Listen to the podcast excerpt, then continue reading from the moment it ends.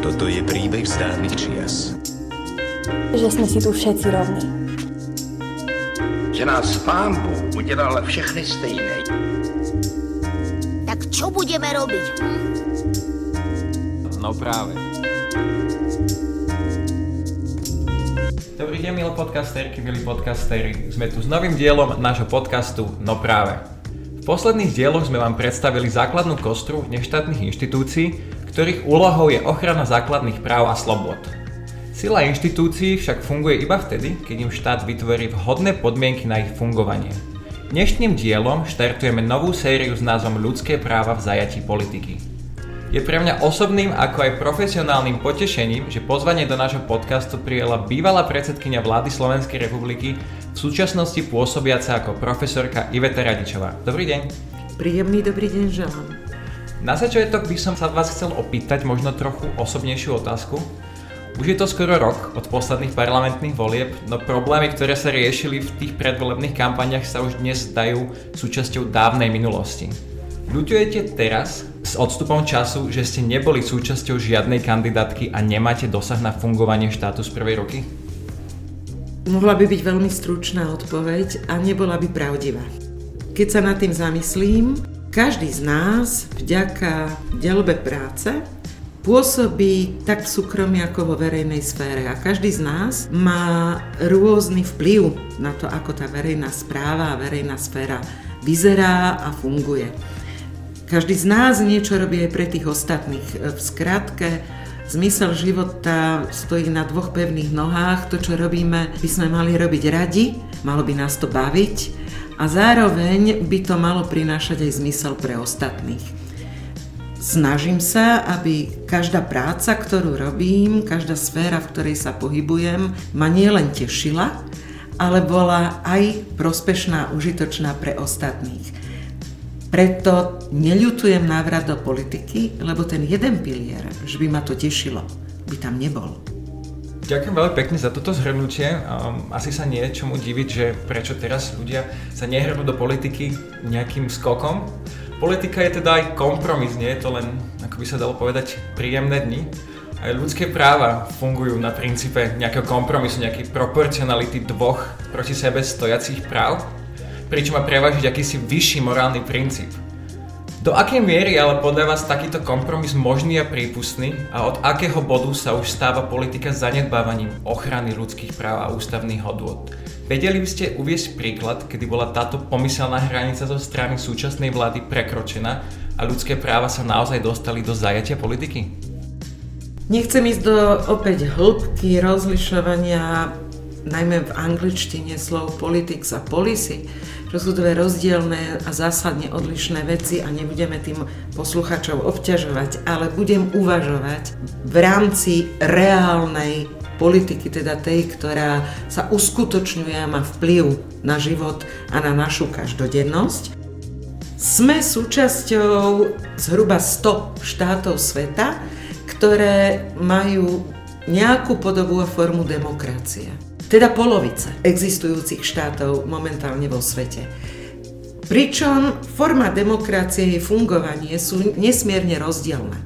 Tým, že sme vstúpili do sveta a sféry demokracie po dlhom období totalitných režimov, a to dvoch typov, fašizmu aj komunizmu, tak sme stále v istej transformácii, hľadaní dobrej podoby, vhodnej podoby fungovania demokratických pravidiel, ale najmä toho, čo v realite by malo byť uplatňovaní štyroch zásad, z ktorých neslobodno ustúpiť a robiť kompromisy.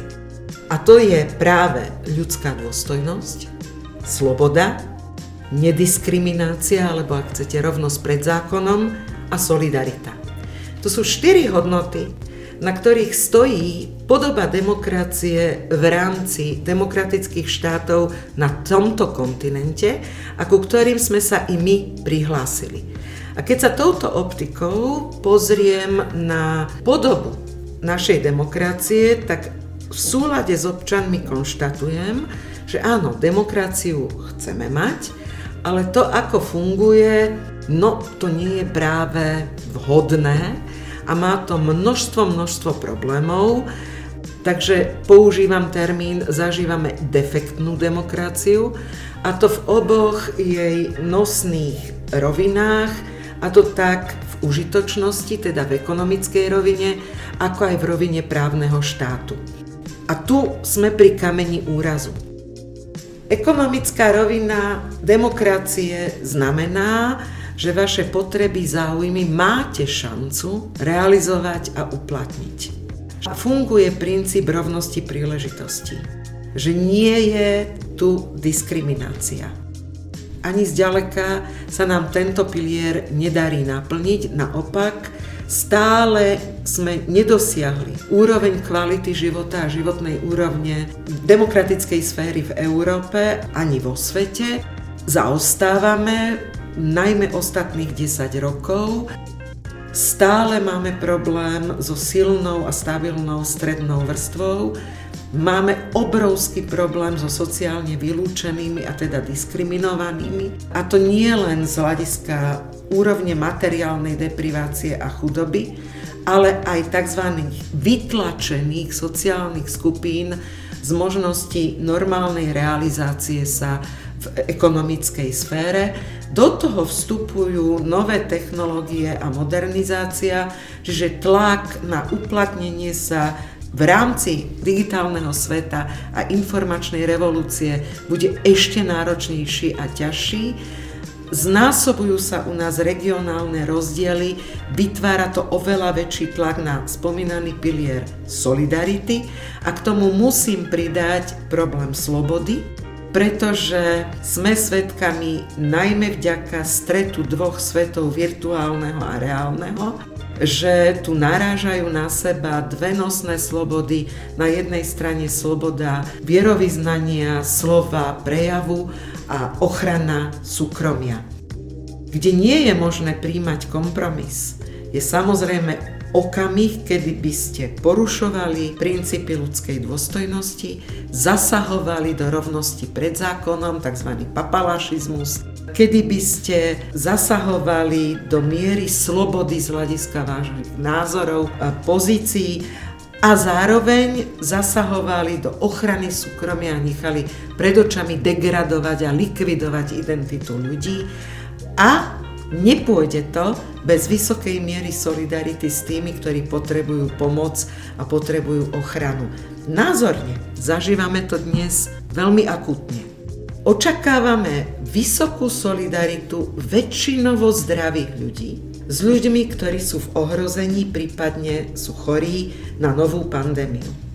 Aby ste dosiahli túto mieru solidarity, potrebujete veľmi špecifický spôsob komunikácie, Potrebujete presvedčiť ľudí, že nám má záležať nielen na nás samých, ale aj na tých, ktorí bohužiaľ zdraví nie sú a že to vieme zabezpečiť len tým, že napriek tomu, že my sa cítime zdraví, môžeme byť nositeľmi ohrozenia. Tu nie je možný kompromis.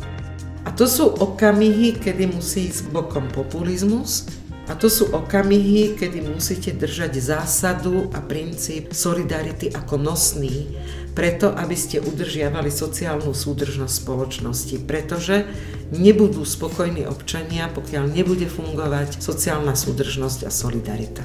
Ďakujem veľmi pekne za túto odpoveď. Ja musím súhlasiť, že jeden taký známy výrok, že demokracia je len tak silná, ako je najohrozenejšia skupina. A jedna z tých ohrozených skupín, ktorých práva nie sú dostatočne realizované štátom, sú okrem iných skupín teda ženy. Ja by som sa chcel opýtať teda ďalšiu otázku. Okrem iného nám súčasná administratíva ukazuje, že to známe kliše, že ženy nepatria do vrcholovej politiky kvôli nejakej domnelej emocionálnej nestabilite už naozaj neplatí. Myslíte si, že nielen voliči a voličky, ale aj strany sú už dnes pripravené na väčší počet žien vo vysokej politike?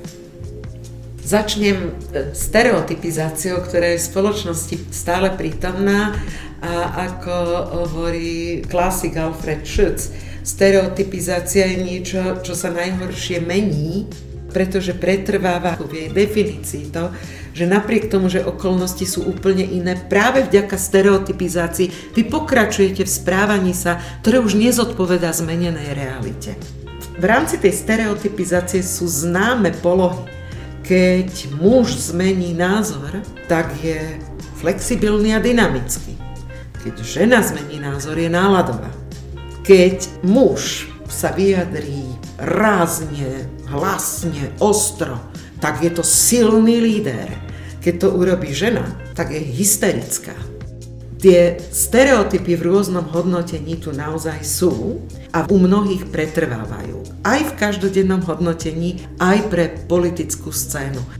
Spomeniem samotný pojem, čo je silný a slabý líder. Či sú to preteky v schopnosti urážať iných, v miere vulgárnosti, alebo je sila premiéra práve v tom, že dokáže odolávať takémuto neduhu a vulgarizácii celej politiky, ktoré sa premieta do totálnej degradácie politickej kultúry až do podoby nekultúrnosti. Myslím, že odpoveď je zrejmá, keď sa všetci zopsujeme, tak už tie nadávky prestanú mať zmysel a váhu, lebo ak všetci rovnako budeme nadávať, tak si to prestanete všímať. Ale azda to nemá byť spôsob premorenia, ktorý by zvýšil politickú kultúru v spoločnosti.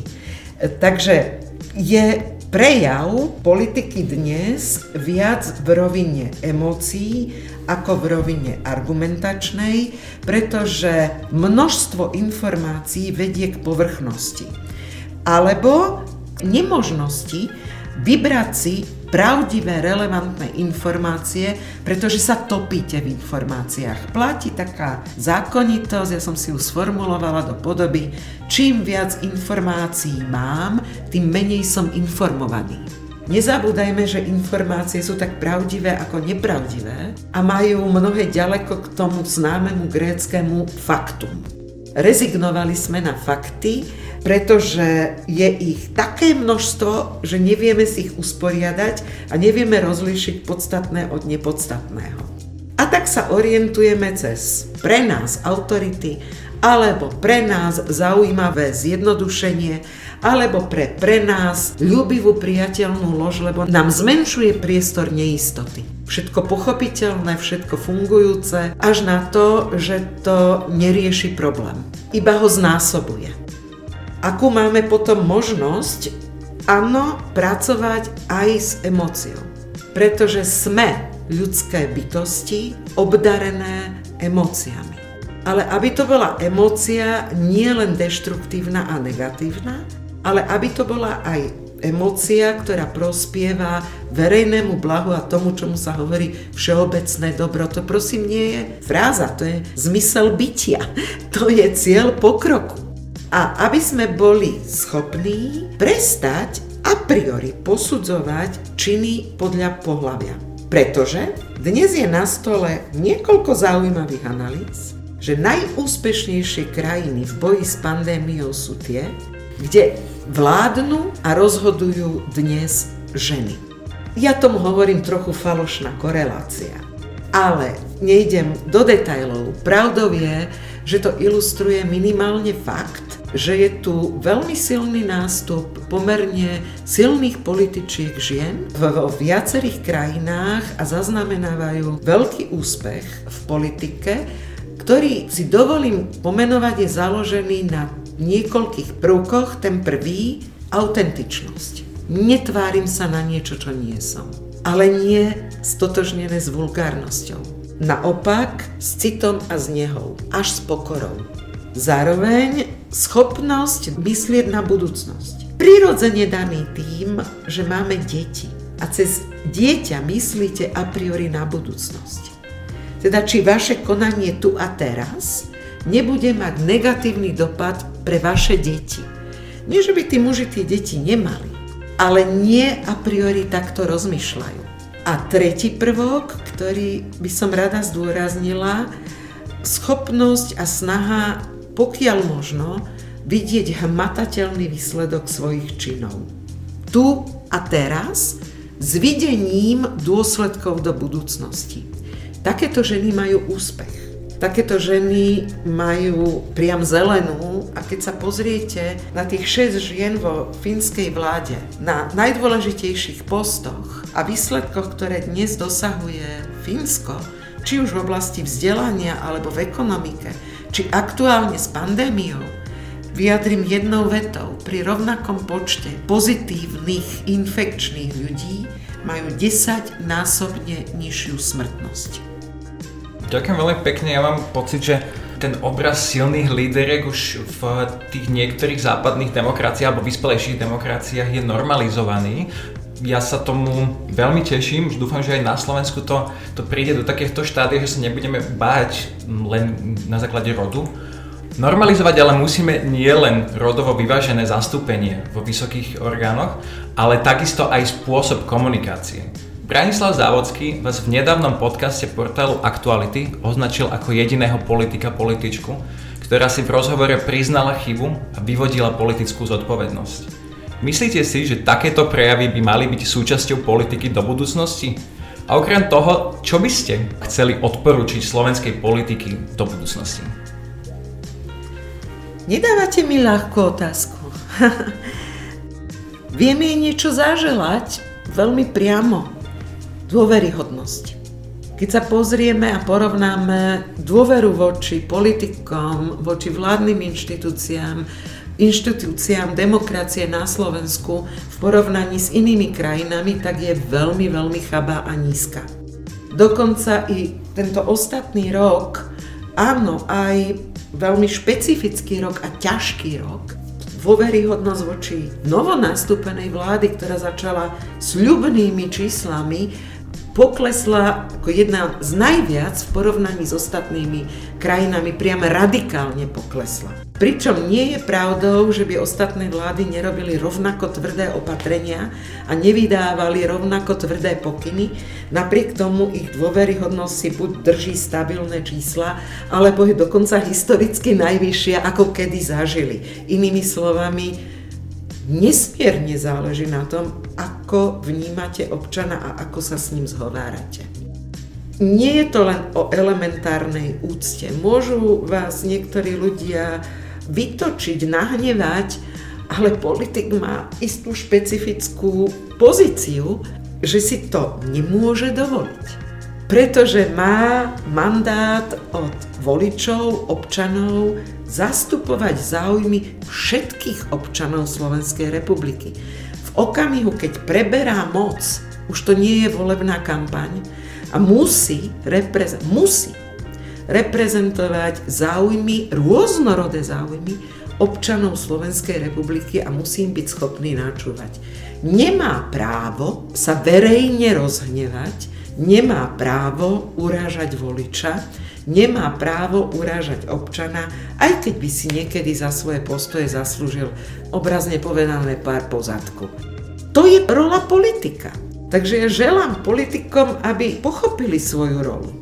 Že dôvera a dôveryhodnosť sa nezískava príkazmi a politika vedená tým najjednoduchším spôsobom, slúbim, čo nik na svete nedokáže slúbiť a potom to nesplním, teda slubotechna, v kombinácii s permanentným hľadaním nepriateľa vedie k strate dôvery v konečnom dôsledku a v destabilizácii spoločnosti až v jej polarizácii. Kto rozsieva vietor, žne burku, a to si treba uvedomiť, myslím, že príklad Spojených štátov amerických je dostatočným vykričníkom, ale zažívame to i my tu dnes, že nepriateľstvo nemá víťaza, iba porazených. To je slovný vojnový stav. A víťazstvo znamená v politike, že si musíte potom sa snažiť udržať svoju pozíciu silovým spôsobom. A to už nie je demokracia. Takže želám politika politikom, špeciálne na Slovensku, iný spôsob komunikácie, chápanie politiky ako remesla, ktoré je svojím spôsobom vedou a treba jej rozumieť a najmä rozlíšenie podstatného od nepodstatného a prestať ju robiť tou lákavou, ale veľmi záľudnou formou permanentného osočovania a hľadania nepriateľov. Ďakujem veľmi pekne, mne neostáva nič iné, iba sa veľmi stotožní s touto odpovedou, lebo mám pocit, že jedinou obeťou týchto slovných prestrelek sú samotní ľudia, samotná ľudskosť a dôstojnosť. Vidíme, že frustrácia u ľudí narastá, neistota narastá, ale stále vykokuje ako keby tá ľudskosť, taká tá pomoc. Chcel by som sa preto spýtať, čo pre vás znamená ľudskosť, ako by ste ju definovali? Hmm. Nemyslieť len sám na seba dokázať vnímať, že ten svet a život sám je ten najväčší dar, ktorý máme. A že ho máme užívať a používať s rozumom a citom, bez nenávisti. Ľudskosť je ústretovo za pochopenie zraniteľných, ohrozených a slabších. Ľudskosť je predklon a úcta voči úspešnejším a ľudskosť je schopnosť počúvať viac ako rozprávať. A počúvať s porozumením. Keď k tomu pridáme slovo dôstojnosť, tak dokážeme naozaj prejaviť úctu ku každému, kto má záujem byť na tomto svete nielen sám pre seba, ale aj preto, že je to, ako som spomenula, obrovský dar a že za ten dar by sa patrilo vhodne vždy poďakovať. Myslím si, že najčastejšie slovo dnes by malo byť slovo ďakujem. A dovolte mi využiť tú príležitosť, aby som to slovo vyslovila i ja. Pretože sa mi patrí poďakovať za dôveru, ktorú som v živote dostávala, za priateľstvá, ktoré ma obklopujú, za rodinu, ktorú mám, za úspech, ktorý sa mi podarilo dosiahnuť, aj za pády, ktoré som dokázala, dúfam, že s odsťou zvládnuť. A teším sa na každý deň, keď ráno vstanem a chvíľu ma nič neboli. Pretože platí to známe, že v istom veku, keď sa ráno zobudíte a nič vás neboli, je tu obava, že či ešte žijete. Teším sa z každého dňa, teším sa z drobností. A to ľudské je práve v tom, čo dokážeme dávať. Mám nesmiernu radosť z toho, že mi stále stačí energia, práve nám stále ešte slušné a dosť projektov, ktoré realizujem, do ktorých dávam to, čo vo mne je, príjmajú to tí, ktorí majú záujem to príjmať, Tí, ktorí nie a ktorí aj s týmito slovami nesúhlasia, dávno ste ten podcast mohli vypnúť a nie sa zbytočne rozčulovať, lebo to nikomu nepomáha a je to úplne zbytočné. Naopak, posaďte sa, povedzte svoj názor a so záujmom si ho vypočujem po prvé neslušné slovo. Tamto vypínam zase ja. Takže pre mňa je zmysel bytia ľudská dôstojnosť, spojená so slobodou a zodpovednosťou, s rovnosťou pred zákonom a so solidaritou. Ale to sa vraciam tým hlavným pilierom bytia, ktoré sú definíciou humanizmu. Lebo ja humanista som. Dovolte mi pridať sa ku tej vašej výzve poďakovať. Ja by som vás chcel poďakovať veľmi pekne za túto odpoveď. Naozaj som si užil celý tento rozhovor. Ďakujem vám za váš čas a ochotu prísť do nášho podcastu. Budeme vám držať palce vo vašich budúcich aktivitách a dúfame, že tento rozhovor je len začiatkom nejakej ďalšej možnej spolupráce. Ďakujem aj vám, milé podcasterky a milí podcasteri, že ste s nami ostali až do konca. Dnes sme sa rozprávali s bývalou predsedkyňou vlády a súčasnou profesorkou Ivetou Radičovou. Ja som Jakub Popík a toto je podcast Slovenského národného strediska pre ľudské práva. No práve.